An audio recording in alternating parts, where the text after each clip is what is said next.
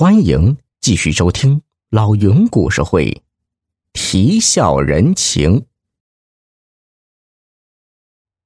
等老彭到账房下了贺礼，老叶两口子拥着他上了贵宾桌，安排在正座上作为主宾。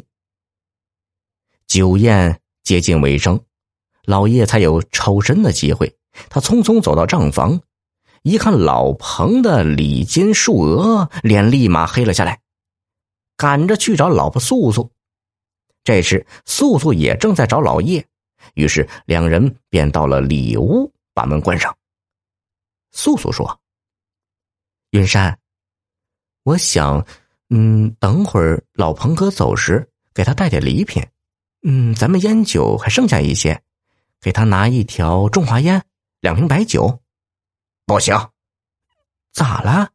人家大老远为这事坐飞机过来，我听说光飞机票来回就不止一千五百块呀。哼，你猜他送了多少礼金呢？六百块钱。常言道，你敬我一尺，我敬你一丈。这还人情，这总得加点码呀。他倒好，宁可把钱捐给航空公司，也不多给我一分。哼，我看他这是来气我的。正说着，老叶的手机来信息了，女儿的婆家让他赶去商量点急事。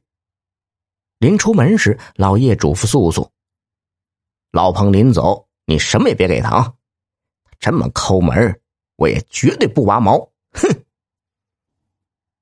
等老叶再回家时，宾客都走了。老彭也走了，可不一会儿，门外有个小伙子探头探脑的走了进来。嗯，这是叶师傅家吗？老叶忙迎上去。呃，是啊，你有什么事吗？原来小伙子是老彭广州厂里的徒弟。十天前，厂里派老彭师徒俩。坐飞机到上海几家客户公司搞售后服务，等排到最后一家公司时，正好赶上十月一日放假。公司不开车间门，活自然是没法干。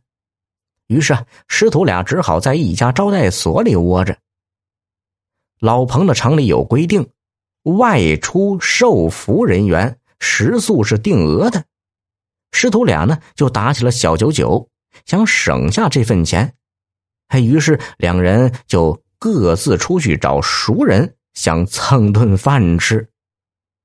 熟人找谁呢？那自然是老叶了。老彭来到老叶的院门口，看到院里热闹非凡，他向一个客人打听，那人告诉他，今天是老叶嫁闺女。老彭一听，大吃一惊啊！正当他准备悄悄离开时，猛然看到老叶两口子向他迎来了。